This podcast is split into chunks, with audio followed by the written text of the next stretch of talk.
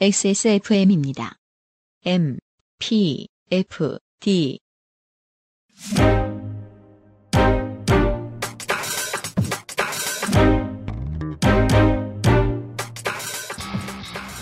김영대입니다. 저는 이번 주 Amplified 팟캐스트 녹음 1시간 전에 끝난 66회 그래미 어워드 해설을 하다 왔습니다. 시상식 본방에서 미처 이야기하지 못했던 평을 담아 24년 그래미 Recap으로 진행하는 2월 첫 앰플리파이드 팟캐스트 호스트 유승균 PD 나와주세요.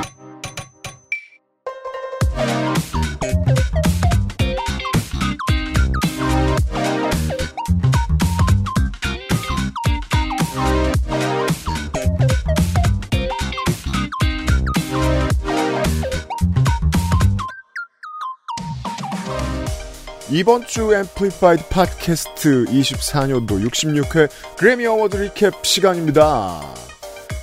물론 저희야 이 직업을 하니까 괜찮습니다만 김영대 평론가나 제 나이 또래의 아저씨 아줌마들은 처음에 이런 걸 궁금해합니다. 오랜만에 그래미를 보면서 Dr. Dre 상이 뭐야? Dr. Dre Global Impact Award의 올해 수상자 2회 수상자예요. 제이지의 노래 하나를 들고 왔습니다. 제이지의 Lucky Me입니다.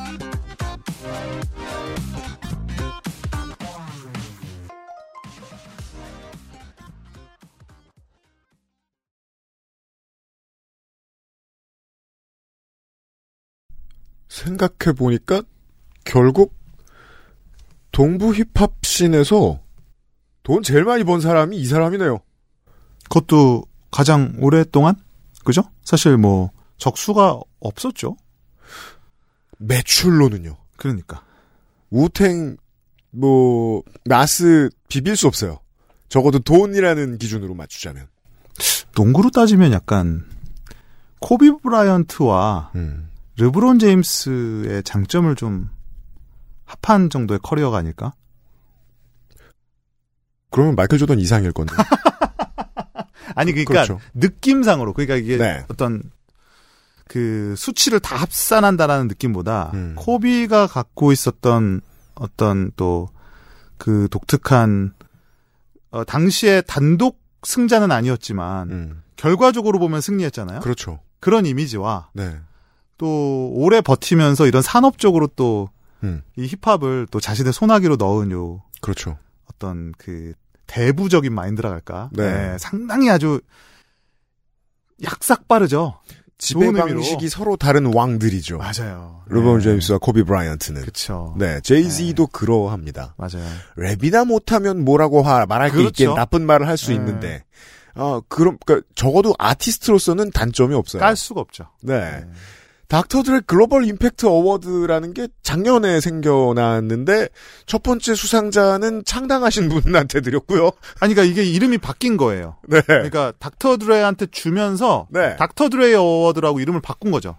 그러니까요. 네. 그래서 본인의 이름을 건 상을 본인이 처음 받은 거죠. 보통 살아있는 분 이름 잘 안 붙이는데, 최동원 상 같은 거거든요? 그러니까 사실 그것도 좀 특이하긴 한데요.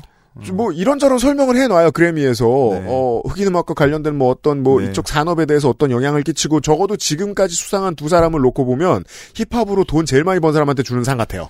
결국에는 오랜 세월. 힙합으로 힙합이 주요 부분을 못 봤기 때문에 그런 어떤 분노를 좀 가라앉히려는 의도도 있지는 않았을까. 그 힙합 50주년 마케팅에 맞춰가지고 뭔가 만들어낸 상품 같기도 해요. 그래미가. 그것도 있죠. 그리고 음. 어차피 지금 당분간 Album of the Year의 힙합이 받기가 쉽지 않아 보이거든요. 장르와 무관하게 네. Lifetime Achievement Award라는 게 있단 말입니다. 평생 공로상. 그건 이제 평생 공로상인 거고 약간 어떻게 보면은 그 현재 공로상 같은 거죠. 네. 힙합 장사 평생 공로상이 생긴 거예요. 글로벌 임팩트 어워드라는 이름으로. 맞아요. 그것도 이제 아주 커리어가 끝난 사람이 아니라 음. 어떻게 보면 지금도 사실은 계속되고 있는 사람에게 주는 건데. 현업으로 이어져 오고 있고 다른 산업으로도 돈을 많이 번 사람들입니다. 이 두 사람은. 자, 근데 99년이나 뭐 99년이라는 게 아니지만 꼭 90년대 말, 음. 2000년대 초로 가서 네. 야 제이지가 나중에 닥터 드레의 이름을 건 상을 받을 거래. 그렇죠. 라고 말하면 누가 믿겠습니까? 그니까 말이에요. 우리 이따 힙합, 힙합 부문 잠깐 얘기하면서 또 얘기하겠지만 힙합 부문의 후보들의 리스트를 보고 있으면 이제 메탈 부문 후보 리스트하고 느낌이 똑같습니다. 아, 어떤, 어떤 의미죠? 헐, 나 저 사람 알아. 20년 전에 봤어.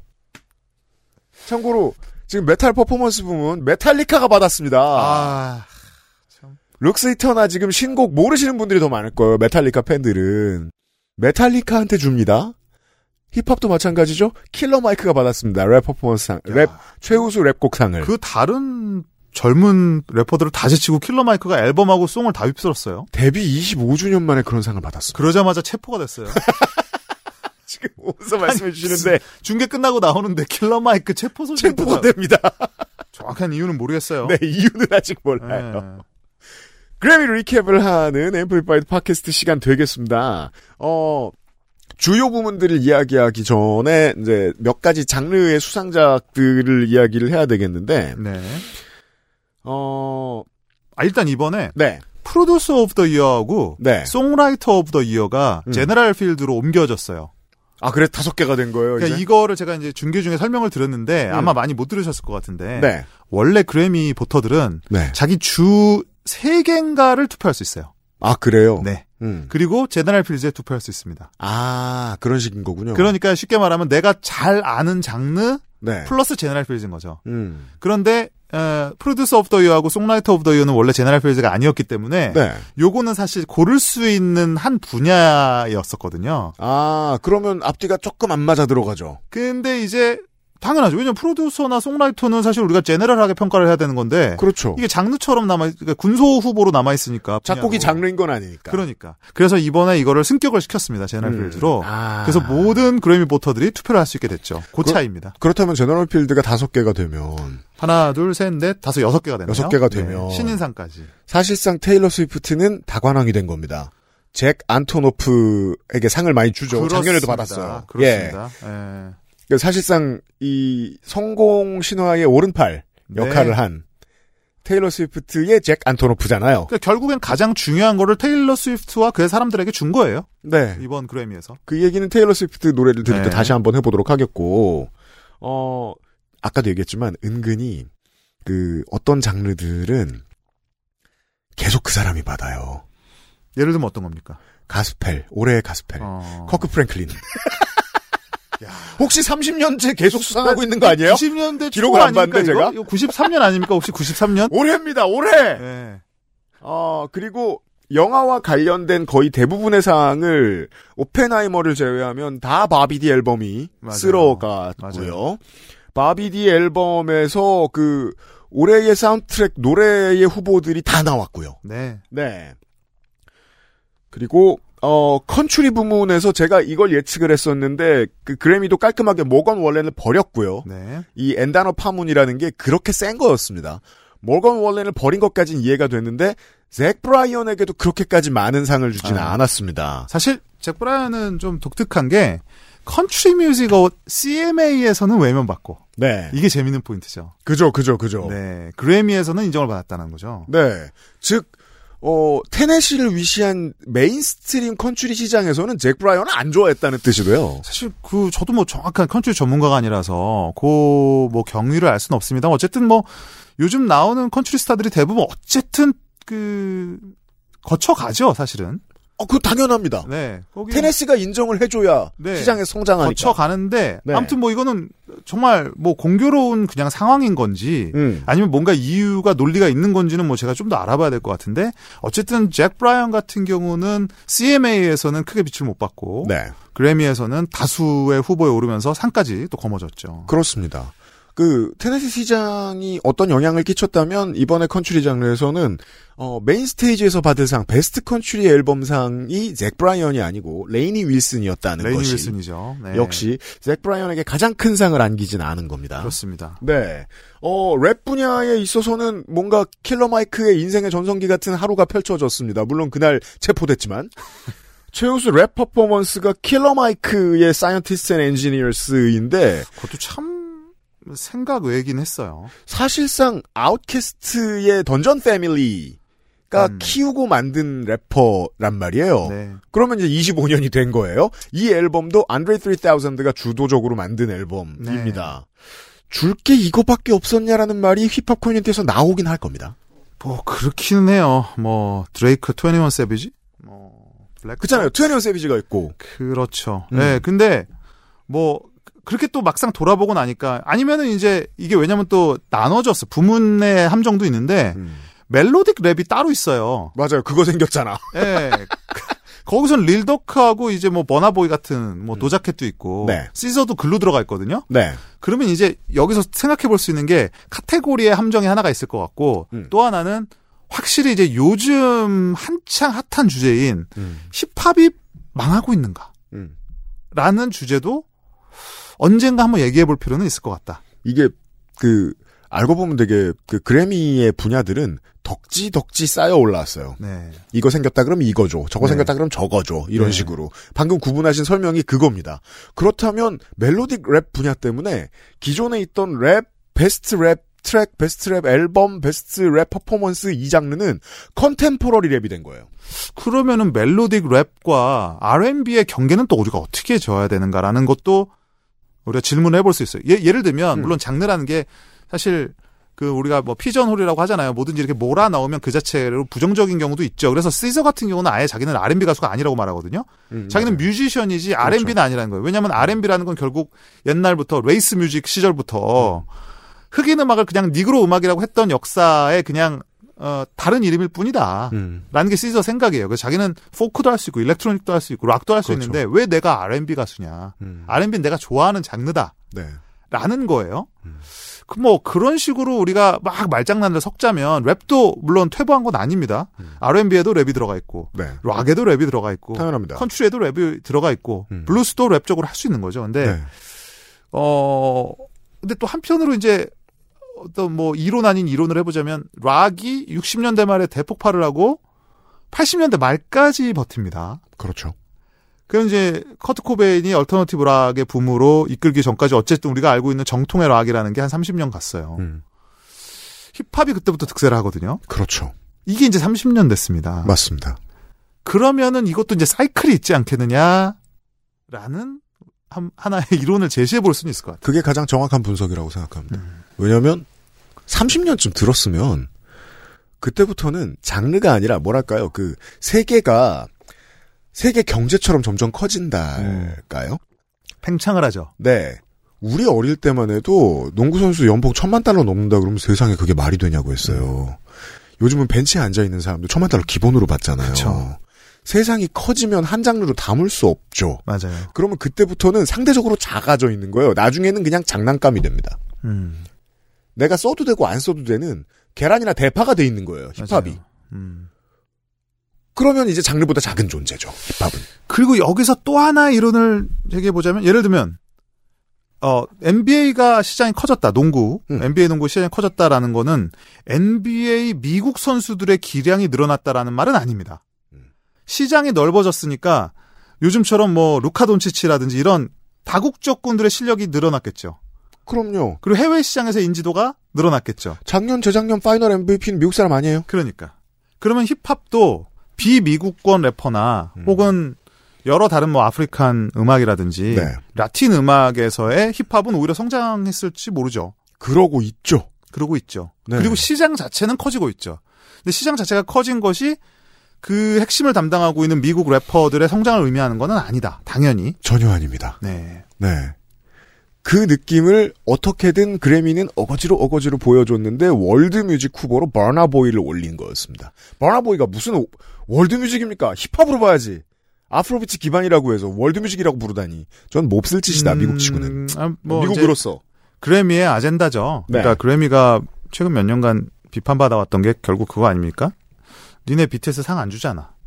니네 너, 응. 니네 뭐 힙합 무시하잖아. 너네 미국 로컬이야. 니네 미국 로컬이잖아. 미국 세, 백인 로컬이야, 너네. 3시간 넘는 어 중계 방송 저도 지금 중계하고 왔습니다만 음. 그걸 누가 보냐 말이지. 네. 예, 이런 비판에 직면해 왔었는데 음. 그거를 깨기 위해서 뭐 노력을 많이 했죠. 뭐 네. 아시아권 보터도 늘리고 여성 보터들 늘리고 음.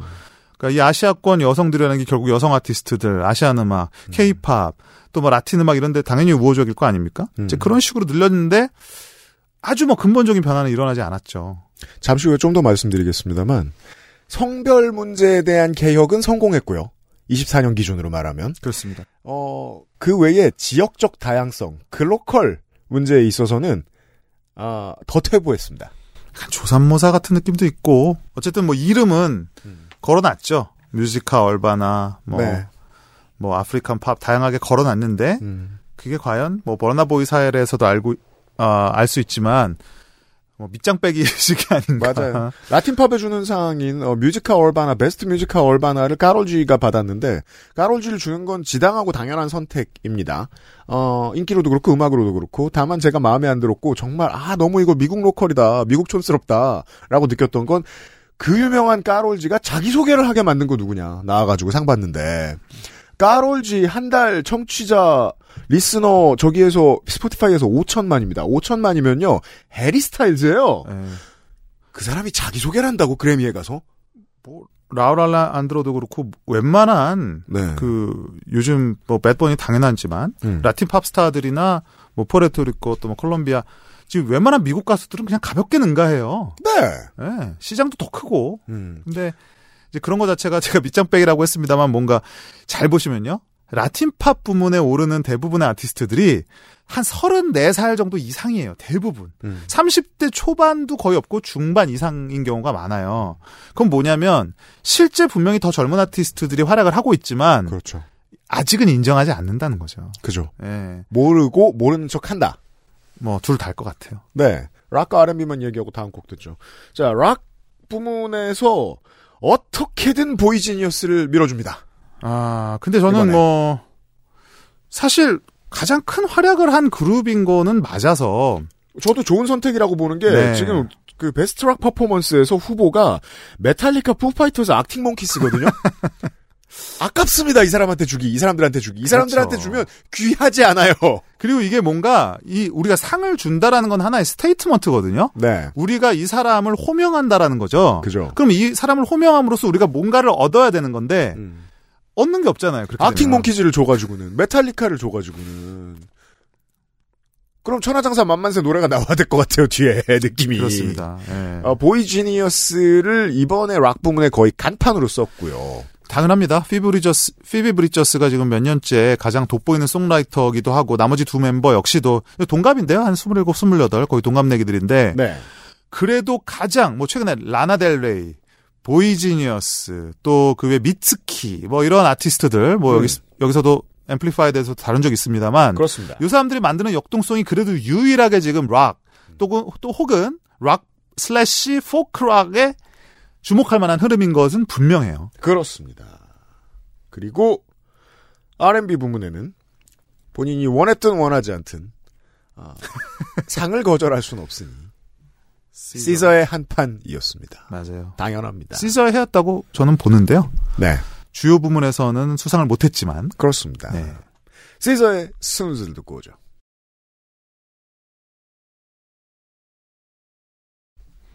뮤직비디오를 오래 보고 있으면 추워집니다.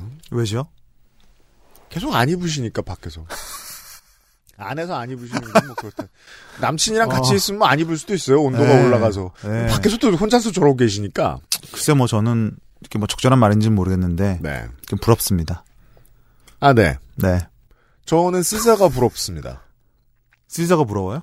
어, 뮤직비디오 내용이 남자 자랑이에요. 어, 그렇죠. 나 많다? 계속, 네. 계속 이렇게 바뀌는 게, 아니, 굉장히 독특합니다, 저 연출이. 네. 예, 재밌어요. 아홉 개 부문의 후보에 올라서 세 개의 상을 쓸어간 올해 R&B의 얼굴이 된 그래미의 시저였습니다. urban contemporary 분야 그리고 어, R&B 분야의 올해의 노래입니다. 만약에 그이 타이밍도 좋아야 되는 게 음. 테일러 스위프트가 아니었다면 혹은 마일러, 마일리 사이러스의 정말 그 Flowers 같은 경우는 이제 좀 어떻게 보면 대중성이 정말 있는 곡이었잖아요. 음. 그리고 또 우리 어, 나이 많으신 그래미 그 보터들도 상당히 좋아했던 걸로 알고 있어요. 남성들이. 네. 요런 후보들과 붙지 않았으면은 시저가 상당히 많이 쓸어갔을 거라고 저 개인적으로는 예상을 하고 있었거든요.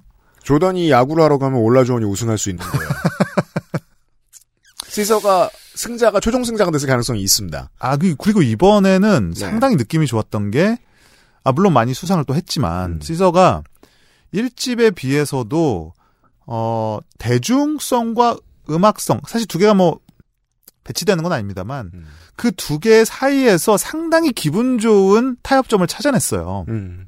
그러니까 음악적으로는 오히려 성장한 듯 하지만, 거기에 레트로적인 감수성, 그다음에 뭐 베이비페이스나 닥차일드를 데려오면서 그렇죠. 뭔가 옛날 음악과의 고리를 또 잘 만들어내고 음. 또 이미 또 이제 사- 많은 사람들에게 인지도가 높아진 시점에서 딱 맞는 앨범을 갖고 나왔단 말이죠. 그래서 사실 뭐 예정된 성공이었다고 봐야 될 것 같은데 참 본인은 또 자기는 뭐 목표가 없다네요.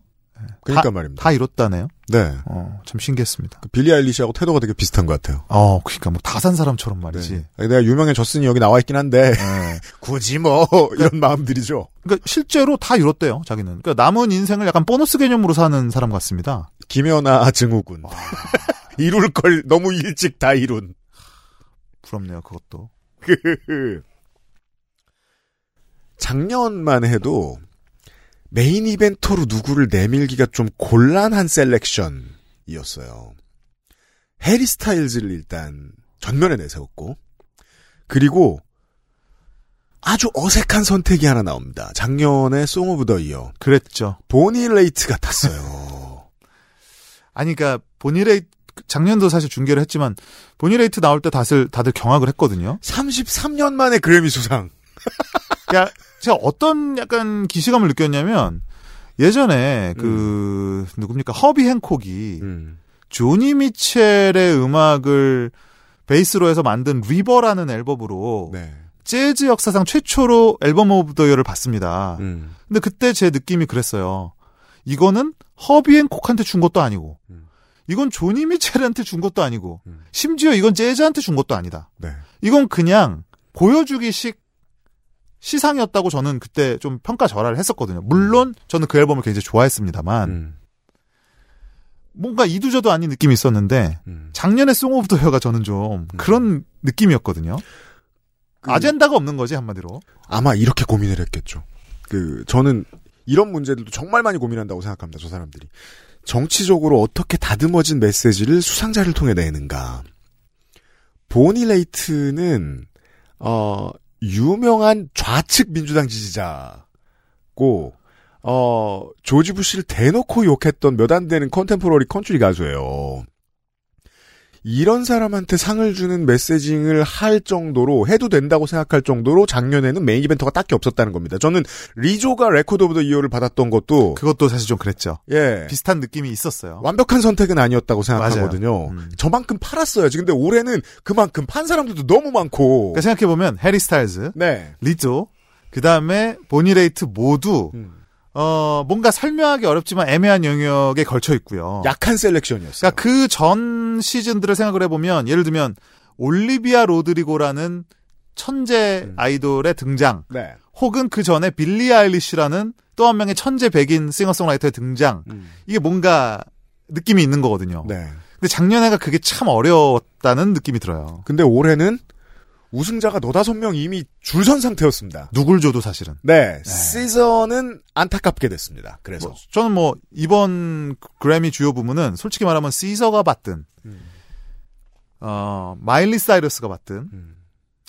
뭐 혹은 보이지니어스가 받든 음. 그 나름대로 스토리가 있었을 거라고 생각을 하고 네. committee 입장에서는 굉장히 행복한 고민이었을 거라 생각해요. 그렇습니다. 네. 저는 개인적으로는 보니레이트의 팬이긴 한데, 저도요. 어, 보니레이트가 받았어야 할 상은 그냥 adult contemporary 정도가 아니었을까. 왜냐면, 이번에도 그런 상징적인 수상이 하나 있었습니다.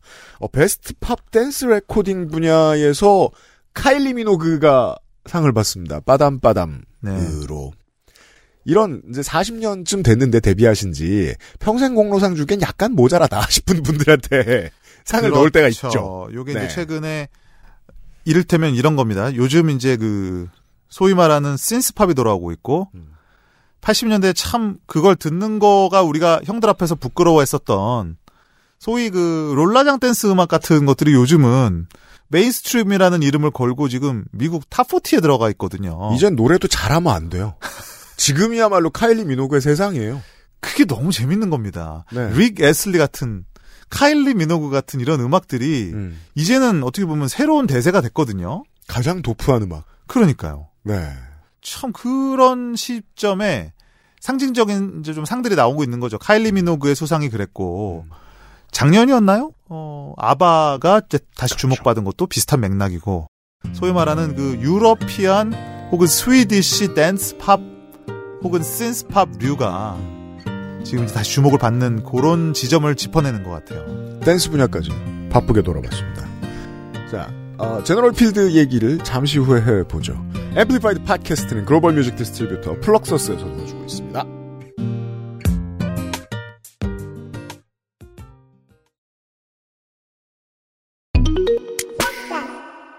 우리 오빠들 이번 신곡 대박이지? 외국에서도 대박 나겠지. 당연하지. 플럭서스랑 같이 하잖아. 플럭서스? K-팝의 해외 진출은 플럭서스가 함께합니다. 애플 뮤직, 스포티파이, 유튜브, 글로벌 스트리밍 서비스로 전 세계 실시간 음원 배급, 프로모션까지 함께하는 플럭서스. K-팝이 세계를 만나는 길. 그 곁에 플럭서스가 있습니다. K-팝 넘버원 서포터, 플럭서스.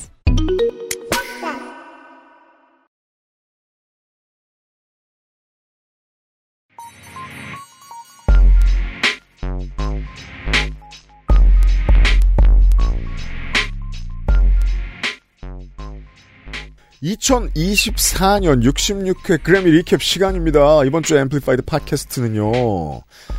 자 음, 미국의 매니아들은 다르게 생각할지도 모르겠습니다만 저는 고개를 갸우뚱. 마일리 사이러스가 받는 올해의 스포트라이트가 약간 필요 이상이다. 음, 필요 이상, 뭐인지, 그걸 떠나서 저도 뭔가, 약간, 설명이 필요해 보인다. 혹은, 생각지 못했다. 음. 그런 느낌은 들어요, 사실. 이거 사실 우리는 순위를 매길 수 없습니다. 이 상을 가지고 상은 뭐그 그대로 다 귀하니까. 다만 이- 이런다는 건 제가 지금 순위를 매기겠다는 소리입니다. 시저가 마일리 사이러스 밑에 있는 건 전 인정하기 곤란합니다.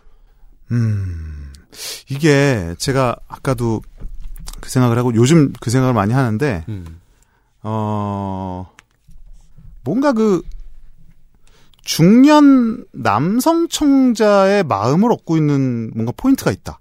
마일리 사이러스가 이 노래가. Flowers가 네. 모르겠어요. 그게 정확히 뭔지는. 듣고 좀 더 얘기해 볼까요? Record of the Year 수상작입니다.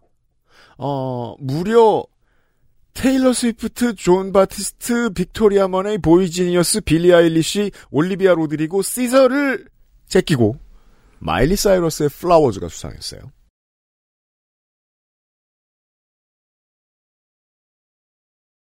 올해의 고등학교 졸업식 노래 마일리 사이러스의 Flowers를 들었습니다. 저는 이 사람을 이렇게 칭합니다. 이 세계에 뒤틀린 브리트니 스피어스. 음, 막 사는 섹스 심볼. 음. 팝계에서 성공한 뒤부터는 이 캐릭터를 변하게 한 적이 없습니다. 늘 이 패턴 그대로예요. 이제 가끔 그 컨트리 가수의 어떤 뿌리가 있는 그런 면모를 뭐 달리 파튼의 Jolene을 리메이크를 한다라든지 이제 그런 부분을 통해서 이제 보수적인 청자들에게도 분명히 인정을 받고 있고 그리고 어떤 부분이 분명히 어떤 부분이 약간 그 마치 이런 거죠. 내가 제가 아까 중년 남성 얘기를 왜, 드- 왜 드렸냐면 그러니까 그들이 좋아하는 맞춤형 가수들이라는 얘기가 아니라 음. 분명히 이번 앨범은 다양한 평단에게 두루두루 만족을 어, 얻었고 그, 그런 호평을 얻어냈고 어, 커리어에서 평가는 가장 좋은 앨범입니다. 맞아요. 그러니까 네. 그렇다는 게 뭐냐면 뭔가 이제 그런 비평적인 입장에서 인정할 수밖에 없는 그 뭔가가 있다라는 건데 음. 저는 그 부분이 뭔가 약간 예전 같으면은 인정하지 않았을 것을 지금의 마일리 사이러스 커리어에서 했을 때는 인정해 주겠다라는 심리가 있는 것 같아요. 미국 전문가들이 미국 사회의 맥락을 아니까 이 사람한테 상을 줄 생각을 한다는 그런 느낌이죠. 거죠. 예. 예를 들어 저 똑같은 음악을 어 또라이로 유명해진 연예인 이 사람은 연예인이라고 봐야 돼요 구분상 가수라기보다는 음. 그런 사람이 아닌 보통의 뮤지션이 했어도 이상이 갔을 가능성은 없습니다. 그랬다고 봐야 될 것 같아요. 그러니까 마일리. 사이러스였기 때문에 가능했다라고 생각이 들어요. 저도 그런 생각 정말 그리고 듭니다. 그녀의 히스토리를 알고 있기 때문에 네. 저 음악적 변신이 음. 그리고 저 모습이 음. 저 태도가 굉장히 익숙해지고 뭔가 용인 가능한 범위 내에서 기분 좋게 들어온다는 거죠. 음. 예. 40년 전에 딱 이 캐릭터 이 느낌을 주는 국민 히트곡이 된 노래가 있었습니다. 올리비아 뉴튼 존의 Physical. 경악을 했었죠. 시대가 달라졌다기보다는 마일리 사이러스를 둘러싼 미국 시장, 문화 시장의 그림을 어 그래미는 인정했다. 음, 그러니까 이제 만약에 이 똑같은 거를 우리 해나 몬타나 마일리 사이러스가 커리어 초반에 아역스타 마일리 사이러스가 그렇죠. 했으면 당연히 그 당시 저- 그 당시 얼마나 논쟁이 많았습니까? 음. 마일리 사이러스의 모든 동작 하나하나 표정 하나하나 음. 제스처 하나하나가 다 논란이 되고 비판이 됐는데 음. 이제는 그걸 넘어설 정도의 그 맥락을 높이 산 것 같아요. 맞아요. 네, 그때만 해도 아 제 옷 좀 입혀라. 라고 남녀노소 뭐라고 했었는데, 네. 어, 이제는 그 캐릭터를 이 오랜 세월 밀어붙여가지고 이런 명작이 나왔다는 말을 하고 싶은 거겠죠. 이 상을 통해서, Record of the Year를 통해서. 어떻게 보면 조금 그런 태도가 저는 늘 좋아 보이지는 또 않는 게 좀 싫어요. 예. 그, 굳이 그거 인정해주고 싶었으면 다른 사람들의 노력을 인정하는 게 어땠을까라는 생각이 오히려 더 들어요. 그렇죠. 특히 이제 주류 평단들이 항상 반복하는 패턴이 약간 그런 거잖아요. 그러니까 여성 싱어송라이터들 같은 경우에는 천재였던 소녀 시절을 인정을 하면 그 이후의 커리어를 또 잘 인정을 안 해줍니다. 음. 성장한 이후로는 네. 여성으로 소녀에서 여성으로 변신한 이후에는 또 평가절하가 들어가는 경우가 상당히 많고 칼리레이 잽슨을 소개해드렸습니다. 그렇죠. 어, 오히려 반대로 커리어 초반에 도발적인 변신을 했던 American sweetheart의 타락은 견딜 수 없었던 사람들이 어, 이제는 어떻게 보면 이제 테일러 스위프트나 뭐 올리비아 로드리고의 시대가 됐을 때이 음. 마일리 사이러스의 저 어, Flowers는 음. 갑자기 더 정겨워진다? 그럼 좀 이상할려나? 그죠. 어떤 그런 느낌이 있어요. 참 이게 설명하기 어려운 감정인데 미운정에 상을 줬어요. 네. 그리고 그러기에 너무 적합한 음. 아주 캐치하면서 레트로한 음악이 나왔다는 거죠. 네. 네, 그 부분입니다. 그렇습니다. 상을 못 받을 이유가 더 적습니다. 물론 그렇죠. 인정 못하는 건 아닙니다. 맞아요. 예. 다만 아 제가 오늘 한 시간 내내 드리는 얘기는 이겁니다. 너무 미국 로컬이다. 너무 미국 로컬이다. 그들 마 그들 안에서만 통하는 네. 논리라서 음. 우리가 이렇게 감정 이입까지 해서 뭔가 바라봐야 되는 네. 좀 아쉬움은 있, 습니다 그렇습니다. 네. 고맥락을 설명을 해드려야 했고요. 그리고 아 아까 컨츄리 얘기하면서 모건 월렌을 굳이 버리는 게 꽤 그림이 어색하다라는 말씀을 드렸습니다. 왜냐하면 버리기엔 너무 기록적으로 성공한 컨츄리 아티스트이기 때문이고 수십 년 만에 나온 가스 브룩스 정도 뛰어넘을 정도로 미국 시장 내에서는 그게 왜 특이하냐? 그 어떤 기준을 놓고 빼고 싶고 빼고 싶어도 테일러 스위프트를 안 넣을 수 없는 한 해였기 때문입니다. 그렇죠. 테일러 스위프트의 Anti-Hero를 듣고 오죠.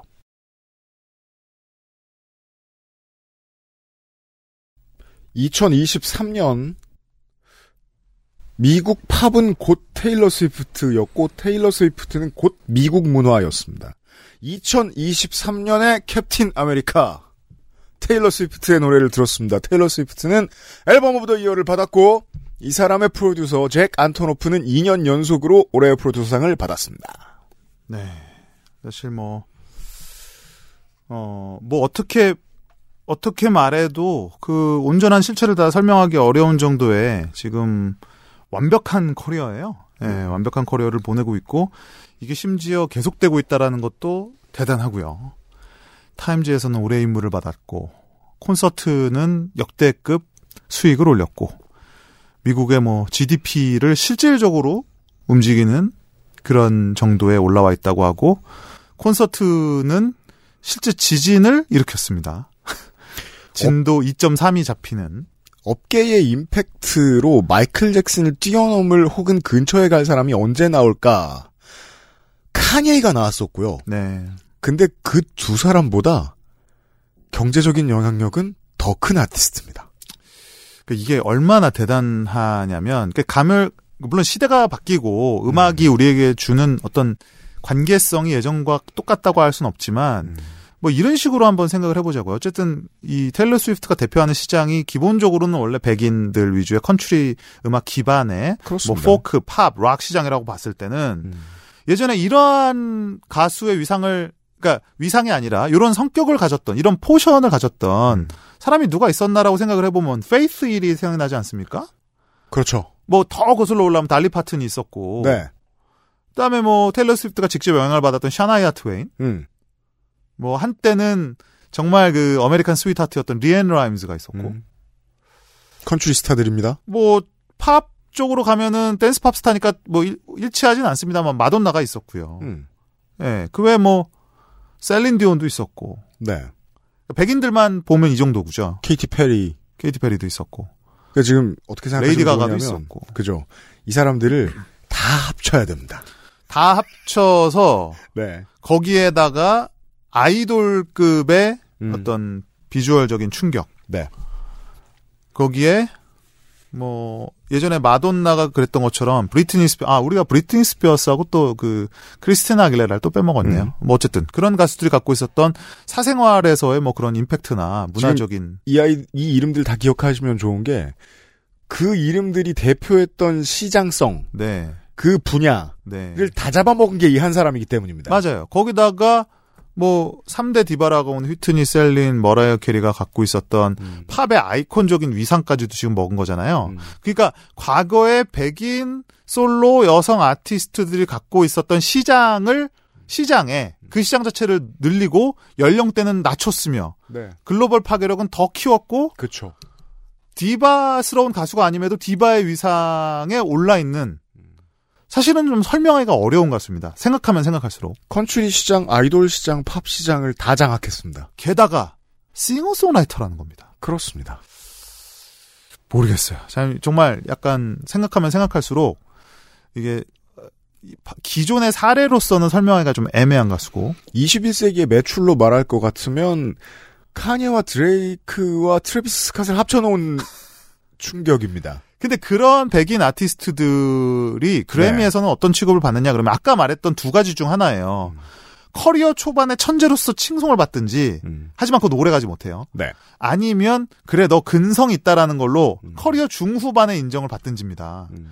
근데 테일러 스위프트는 지금 초반, 중반, 뭐 지금 언제까지 할지 모르니까 지금 아직도 서른 살이 안 됐잖아요. 음. 그렇죠.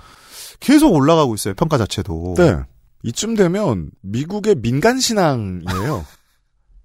그것도 맞는 말인 게 지금 저는 그래서 모 방송에서 네. 테일러 스위프트가 지금 미국인들의 어떤 그 사이키를 좌우하고 있는 수준이다. 요즘 정치적으로까지 좀 음모론도 나오고 있지 않습니까? 그렇죠. 네. 트래비스 켈시라는 캔사스시티 치프스의 tight end죠. tight end와의 연애 때문에 지금 무슨 승리 요정처럼 돼서 이거는 리그의 조작이다. 네. 이런 말도 기적적인 승리를 거두니까요. 그죠. 그래서 뭐 결승에 올라서 결국엔 바이든 지지 선언을 할 것이다. 음. 켈시는 미국 백신 광고에도 나갔던 사람이다. 왜냐하면 지금 미국에서는 아직도 백신이 그죠. 정파적인 대립의 그 대상입니다. 아, 한국은 유도 아니에요, 미국은. 아유 이거는 우리 상상할 수 없어요. 원시적 이기가. mainstream의 대 아주 대표적인 그런 방송인들이 나는 백신 안 맞았다는 건 자, 자랑스럽게 말하고 제가 맨날 얘기하잖아요. 그 중에 사람들이 죽는데 죽은 사람이 말을 안 하니까 음모론이 계속 퍼져나가는데. 음. 뭐 우리 신이 우리에게 준 면역을 믿는다라든지 뭐 아나키스트들이죠.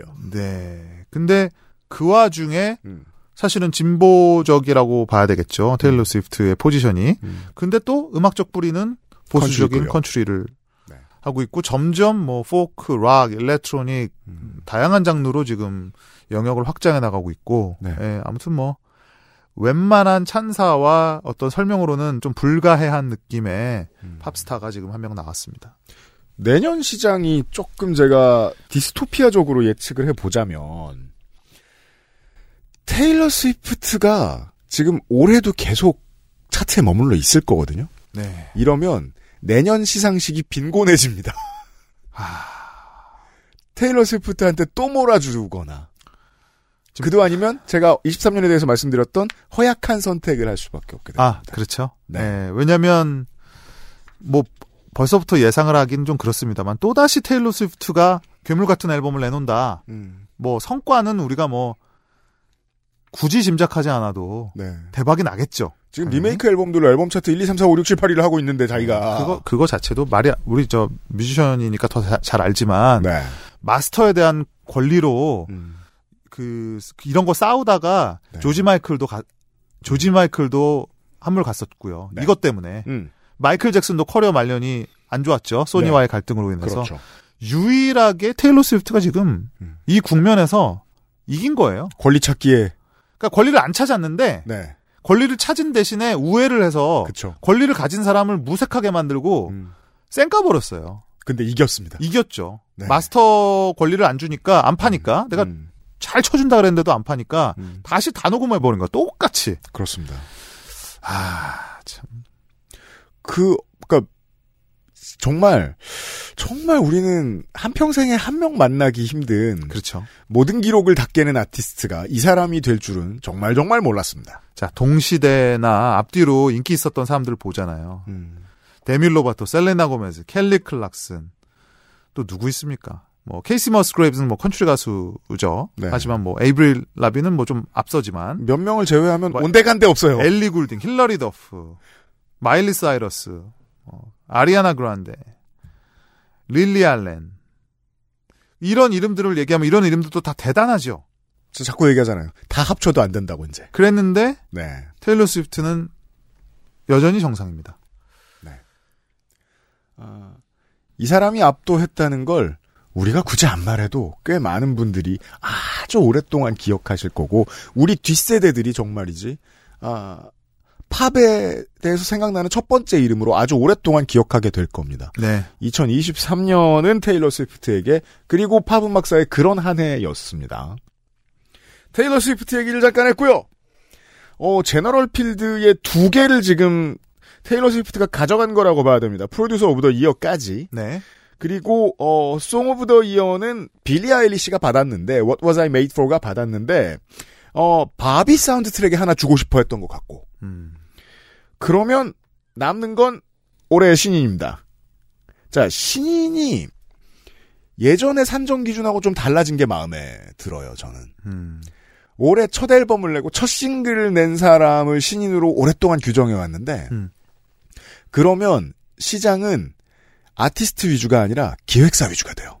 그렇죠. 센 기획사가 잘 만든 신인의 첫 번째 앨범 중에서 상을 줄 수밖에 없게 됐는데, 얼마 전부터 바뀌었단 말입니다, 기준이. 그렇습니다. breakout star. 네. 상업적인 네.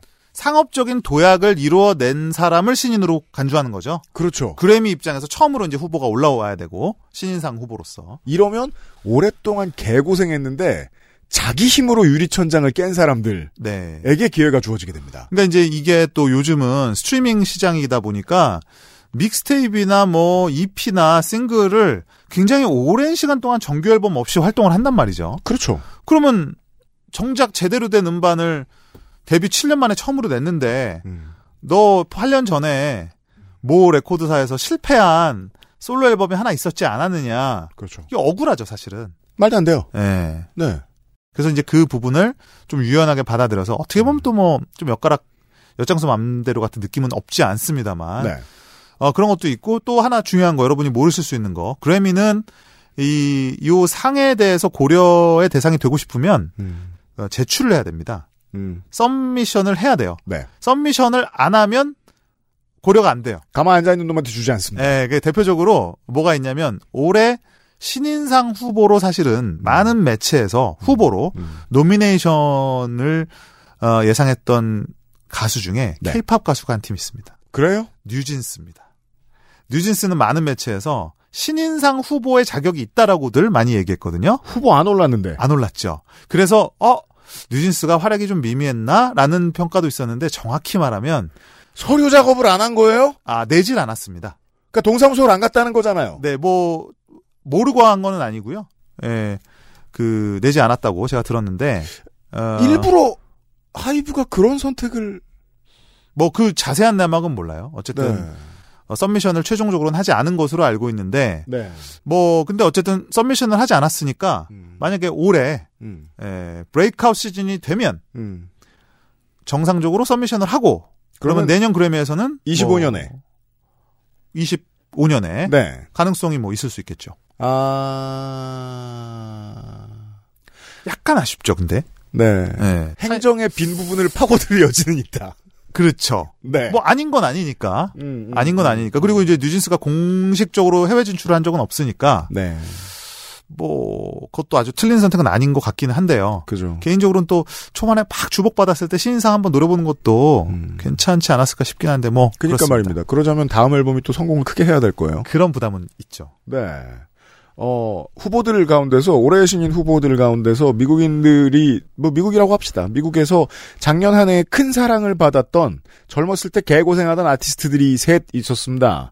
어, 노아 칸, 젤리롤, 그리고 수상을 한 사람은 빅토리아 모네입니다. 빅토리아 모네의 On My Mama를 듣고 오겠습니다.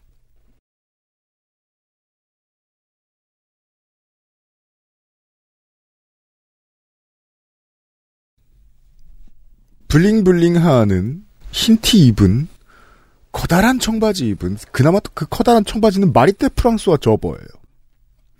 B-girl 옛날 차 반짝반짝하는 모든 면에서 00년대의 R&B 이런 거 이제는 contemporary R&B라고 불러야 되는 게 맞겠죠. 그쵸. 그래서 실제로도 traditional R&B, 뭐 contemporary R&B 그때 네. 이게 우리도 옛날 사람이니까 음. 뭔가 이렇게 애매하긴 합니다. 전통 수호예요, 정말 코드가. 제가 19살 때 좋아하던 노래 스타일이에요. 빅토리아 모네이를 만났습니다. 올해 신인이고 35이고 아까 알려드린 그대로 그 시절부터 음악을 시작했고 우리 저 베베야나 소개할 때였나요? 그런 말씀 드렸잖아요. 어, 한 번 보컬 그룹으로 20대 초반에 데뷔하려고 했는데 잘 안 풀린다. 그럼 네. 그때부터 인생 종치는 사람 많다고. 그렇게 커리어를 시작해서 이제야 처음으로 돈을 벌어봤을 겁니다. 그래미 커뮤니티 입장에서는 요즘 음악을 들으면서도 그렇다고 아주 뭐 곰팡내 나는 음악은 아니지만 음, 내가 좋아할 수 있는 음악을 신곡에서 만나게 될 때, 네. 신인급의 뮤지션에서 만나게 될 때 사실 반가운 거는 인지상정입니다. 꽤 좋아합니다. 네. 데스티니스 차일드 같기도 하고, 그렇죠. 비욘세 같기도 하고. 음. 어, 나 저거 알아. 그치. 나 젊었을 때 좋아했어. 모르는데도 알 것 같고, 예, 내가, 내가 젊었을 때 저거를 진짜 좋아했었는지 모르지만, 음. 지금에 와서 생각해 보니까, 아, 저런 게 내 취향이었던 것 같아. 라는 또, 착각 아닌 착각도 주기도 하고, 네. 어쨌든, 그 뭐, 음악적인 능력이야 뭐, 의심할 여지는 없겠고요. 예, 어쨌든 그런 아주 뭐, 적당한 어떤 부분을 잘 파고든 가수가 아닐까. 상당히 주목할 수밖에 없었던 가수입니다. 어, 비슷한 코드로 말할 것 같으면 가장 전통적인 미국 포크를 아주 유려하게 잘했던 노아칸이 네. 있었을 것이고, 어, 어찌 보면 가장 개혁적으로 보이는 country scene의 신예 젤리 롤이 있었을 텐데, 개 중에 contemporary R&B에 손을 들었습니다. 그렇죠. 아니면은. 정말 요즘 뭐 그래미가 쉽게 손을 들기는 어려웠겠지만 뭐 아이스파이스 같은 아이스파이스 후보에 있었습니다. 네 요즘 뭐 Gen Z 뭐 틱톡 뭐 SNS의 아이콘이라고 하는 아이스파이스도 상당히 그 배당은 높게 나왔었죠. 근데 음. 역시 네. 평론가들이 좋아하는 건 내가 20년 전에 본 걸 잘하는 신인. 뭐 충분히 이해가 가고 뭐 네. 납득이 갑니다. 네. 그렇습니다. general field를 한 바퀴 돌았습니다. 광고를 듣고 돌아와서 그래미와 관련된 vault 시간을 한번 마련해 보겠습니다.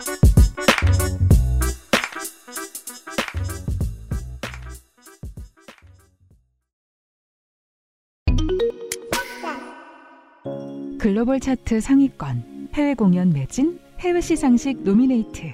낯설기만 했던 이제는 익숙한 케이팝 뉴스.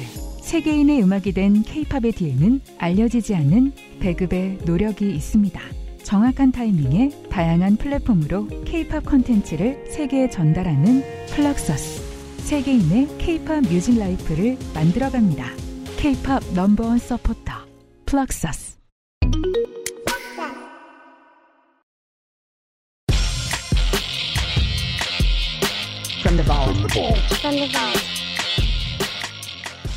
뭐 얼마 얘기도 못했는데 시간이 금방 지나갔습니다. 많이 한 것 같은데요. 오늘따라 이상하게 집중도가 높네요. 저는 사실 지금 정말 개 피곤한 상태인데 지금 앉은 채로 돌아가셔도 이상하지 않아요. 제가 지금 쓰러질- 오늘의 일정을 들었는데. 쓰러질 것 같은데 네. 그래도 지금 한 그 중계의 뽕을 맞고 왔더니 어 그 어느 때보다도 음악적인 열정은 중계 뽕이라니. 음악적인 열정은 네. 예. 어, 김영대 평론가. 이 약발 떨어지면 안 돼! 가 1년에 한 번 팝 얘기만 하는 시간입니다. 사실, 뭐, 이제 와서 말씀드리는 거지만, 저라고 음. 1년 내내 케이팝 얘기만 하고 싶겠습니까? 예. 원래 옛날에 유튜브 하실 때는 그, 저, 어반 재즈 뭐 이런 거 했어요?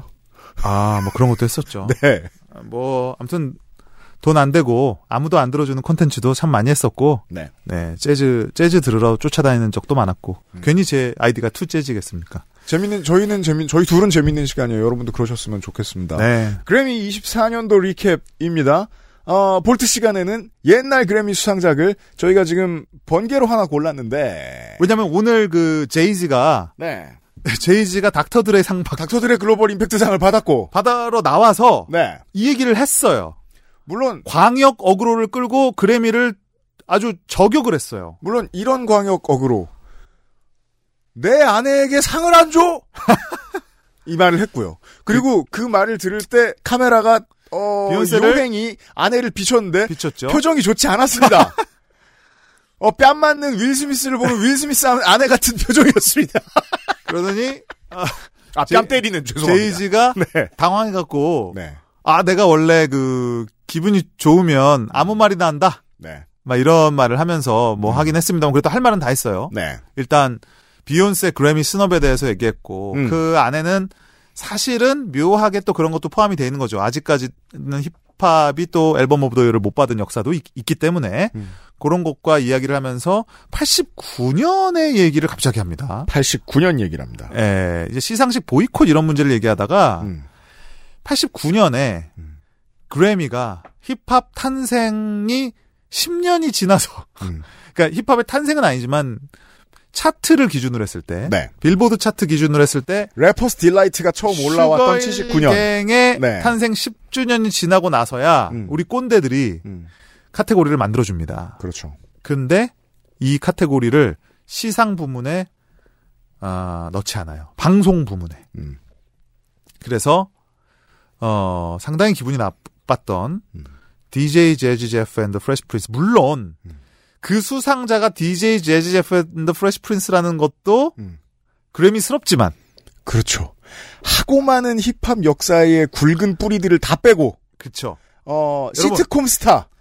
88년이에요 생각을 해 보세요 예. 어리고 잘생긴 래퍼에게 예 그는 물론 랩을 나중에 잘합니다만 그쵸 아니 사실은 그때도 잘했고. 그때도 잘했고 네. 재즈 제프는 뭐 그때도 최고의 네, 스타였지만.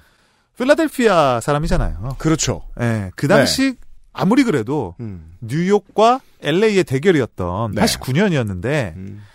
어 필라델피아 출신 물론 대중적인 히트곡이 많았던 음. DJ JJF and the Fresh Prince가 Parents Don't Just Don't Understand라는 곡으로 네. 첫 힙합 수상자가 됩니다. 근데 보이콧을 해요. 그렇죠. 방송을 안 해준다고. 네. 그래서 호텔에 가서 음. 중계를 받다 그러는데 음. 그 제이지가 오늘 그 말을 하더라고요. 그건 도대체 무슨 소용이 그렇죠. 뭐 어쨌든 그 이후로 힙합의 위상은 많이 높아졌습니다만 네. 때로 저는 높은 좋은 가치로 생각합니다. 이번에 시상식을 보면서 아, 나이 들고 네. 이룰 거 다 이룬 아티스트들이 시상식에서 어, 하고 싶은 말 좀 했으면 좋겠다. 그렇죠. 네. 예. 제이지 시간은 좋았습니다. 제이지 정도는 할 수 있죠. 이 덕분에 김영대 평론가가 떠올렸습니다. 재즈 제프 앤더 프레시 프린스의 1988년 곡이죠. Parents Just Don't Understand를 듣고 오죠.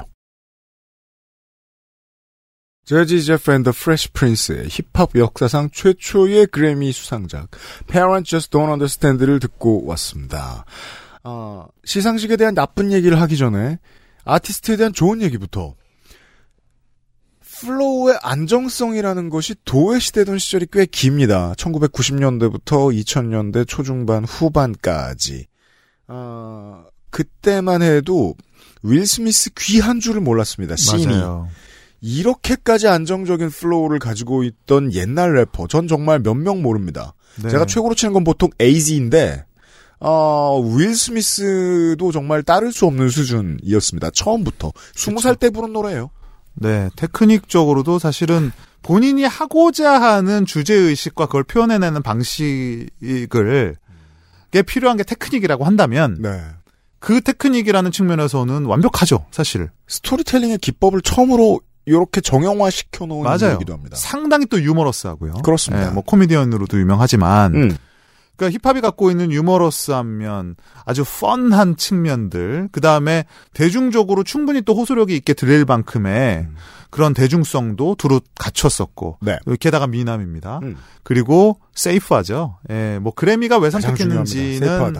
알겠죠. 왜냐하면 당시만 해도 뭐 어, 사회적인 메시지를 하든지 정치적인 메시지를 하든지 아니면 파괴적인 메시지를 하든지 음. 아니면 어 음악적으로 그다지 높게 평가할 수는 없지만 그냥 귀엽고 재밌던 랩들도 많이 있었어요. 음. 근데 그런 정도가 아니라 사실은 고 어, 사회적인 얘기를 굳이 하진 않지만 상당히 세태 비판적인 얘기는 하죠. 그렇죠. 예, 정치적으로 아주 강한 메시지를 던지진 않지만 음. 어, 뭐 누구랑 비교 비교할 수 있을까요? 우리로 따지면 90년대 초반에 우리나라 신세대 가요랑 좀 비슷한 것 같아요. 음. DJ DOC까지는 괜찮아. 그 이상 넘어가면 안 돼. 그러니까 뭔가 그러니까 뭐 꼭 힙합이 아니더라도 약간 음. 뭔가 그냥 좀 공일오비 같기도 하고 뭐 그런 음, 거 있잖아요. 맞아요, 맞아요. 예, 세태 비판적이면서 재지 제프 앤드 프레시 프린스 정말 공일오비 같네요. 아주 전복적이지는 않지만 맞아요. 충분히 비판적이잖아요. 맞아요. 예, 그런 느낌이 인정받을 수밖에 없었겠구나. 제가 김영대 평론가하고 시상식은 누덕이다 이런 얘기를 나눴었는데 이런 걸 지금 설명할 수 있어요. 영화계는 미국 영화계는 어떻게든 덴젤 워싱턴한테 상을 주고 싶어 했습니다. 언제? 말콤 엑스 때. 음. 근데 그때 겁나서 못 줬어요. 여기 주면 안 될 것 같아서. 말콤 엑스 전기에 상 주면 안 될 것 같아서. 음. 그래서 기다렸다가 어색하게 쓰리 Training Day에 주- 상을 줍니다. 그쵸. 다들 그 어색함을 알고 있었습니다. 개 중에 그나마 정치색이 옅은 거에 상을 준 거예요. 그때 못 줬던 거 보상은 해야겠으니까. 그쵸. 누덕누덕하죠. 1988년에 EPMD의 Strictly Business가 나왔고요. NWA의 Straight Outta Compton이 나왔고요. 에릭 B. 앤 라킴의 Follow the Leader가 나왔고 It Takes a Million도 그때 나온 거 아닙니까? It Takes a Millions to Hold Us Back도 이 해에 나옵니다. 그냥 랩, 랩 역사의 top 10 앨범들이 힙합을 디자인했던 한 해에 나왔어요. 명반들이 다 나왔는데 그때 그래미는 어떻게 생각했을까요? 저는 이렇게 역산할 수 있습니다. 아유 그래도 MCM한테 안 주는 것보단 낫잖아요. 우리가 힙합을 그래도 인정은 했다. 정치 얘기 안 나오는 것 중에 랩 제일 잘하는 게 재지 제프 프레시 프린스네요. 여기다 주고 넘어갑시다. 그쵸. 지금 와서 보니까 얼마나 누덕입니까? 음, 뭐, 그, 프레시 프린스가 어땠다 이런 얘기를 하려는 건 아니고, 음. 사실은 뭐, DJ 재지 제프도 Brand New Funk라든지 그 이후의 곡들이 이 사람의 또 DJ적인 테크닉을 또. 위대한 뮤지션들입니다. 위대하죠. 사실은 네. 뭐, 유명 DJ를 꼭 꼽을 때, 위대한 DJ를 꼽을 때 항상 들어가죠. 네. 하지만, 어, 역시, 그래미다운 선택이었다라는 결론을 낼 수밖에 없어요. 그렇습니다. 네. 시상식은 이렇게 볼 때 재미있습니다. 네. 역산해서 이 전문가들이 얼마나 쫄본가. 음악이 덜 위대해지진 않아요. 맞아요. 그러니까, 그래미가 한계가 있다. 그래미는 쓰레기야 라고 해서 안 보는 것보다는, 아니 이렇게 열심히 무대를 준비해 오고. 그러니까, 예. 보, 보되, 네. 지금처럼 보- 비판적으로 보면 재밌다. 음. 그리고 굉장히 예측 가능하다. 그렇습니다. 예. 그리고 어 모르겠어요. 또 오래 살다 보면 음. 조금씩이라도 변하는 게 있겠지 하는 마음도 없진 않아요. 저는 부정적입니다. 그렇다고 해서 마일리 사이러스나 보니 레이트가 덜 위대해지는 것은 전혀 없습니다. 당연하죠. 네. 어, 유튜브 채널 새로 만드셨던데. 네. 그 환상의 영대랜드. 그렇습니다. 뭐 하는 데인지 이상한 concept이더군요. 저도 뭐 하는지 이해할 수 없었습니다. 저도 뭐 하는 데인지 잘 모르겠는데 그런 거라고 어, 있습니다. 일종의 좀 gimmick이 들어가 있다. 네. 그 정도만 말씀을 드릴 수 있을 것 어, 같아요. 김영대 평론가 본인 왕놀이하는 채널을 제가 현재까지 보기엔 그렇고요. 예, 예. 근데 이제 그것 자체가 약간 좀 gimmick성이 있죠. 네. 네. 앰플리파이드에서는 우리가 이제 그 생방하고 오시면 네. 어 그래미 리캡을 할 수 있는데 네. 아카데미도 하시잖아요. 네. 그거 아카데미는 안 해요. 아, 안 해요 이번에? 네네. 아카데미는 또 음악 저 영화에 전문 또 평론가가 계시기 때문에 그래요? 영화 관련된 거 뭐 하시는데? 시상식 아 제가 에미상 했었죠. 아 그죠 에미. 드라마죠, 그거는. 예. 네, 네, 네. 그거 그런 것도 리캡하면 좋겠는데 본인 채널에서 하시면 좋을 것 같네. 제가 영화나 드라마를 모르니까 이상하게 내 채널에서는 전문적인 거 하고 싶지 왜 않아요. 힘든 일을 하기 시작하지. 그게 모순 아닙니까? 오히려 내 채널이니까 더 전문적인 걸 해야 되는데 네. 내 채널은 그냥 놀고 싶고 음. 남의 채널은 돈 주니까 더 열심히 하게 되고 약간 이런 프리랜서다운 면모가 있다. 온 세상이 평론가 김영대의 사지를 찍고 있는 요즘인데 어, 음악 평론은 가급적 앰플리파이드에서 들으시는 게 낫겠습니다. 아, 그게 또 앰플리파이드를 살리는 길 아닙니까? 제가 여기서 하는 똑같은 얘기를 만약에 다른 데서 한다 그러면 아, 안 되잖아요. 전 마음 편해요. 똑같이 얘기하죠? 아무도 못 알아들어. 그럼 뭐 유영석 선배님이 들으십니까? 뭐 김어준 사장이 듣습니까? 아무도 못 알아들어. 여기 와서 들으세요. 그래미 recap으로 함께했습니다. 김영대 평론가 수고하셨습니다. 맞습니다. 여기까지 앰플리파이드 팟캐스트였습니다. 스포티파이에서는 라이브러리에 추가, 재생 목록에 추가, 다운로드 유튜브에서는 좋아요, 댓글, 구독 잊지 마시고요. 작년 65회 그래미에서 올해의 노래를 수상했을 때 보니 레이트의 나이가 73이었고 처음으로 상업적 성공을 거둔 Nick of Time 앨범으로 올해의 앨범상을 수상했을 때도 이미 41살이었습니다. 그 전까지 알코올 중독으로 건강을 완전히 잃어버렸는데 그때부터 커리어가 시작된 셈이죠. 개털이던 시절부터 평생 반전운동 탈핵운동을 해왔고 음악 시작 후 20년간은 아무도 존재조차 모르던 그저 시민운동가 1 같던 이 사람은 중년이 지나서 펜더 스트라토캐스터 기타에 자기 시그니처 라인이 생긴 최초의 여성 뮤지션이 됩니다. 쇼 비즈니스가 재미있는 점 중에 하나죠. 늦은 나이라는 게 아예 없다는 겁니다. 끝. XSFM입니다. M, P, F, D,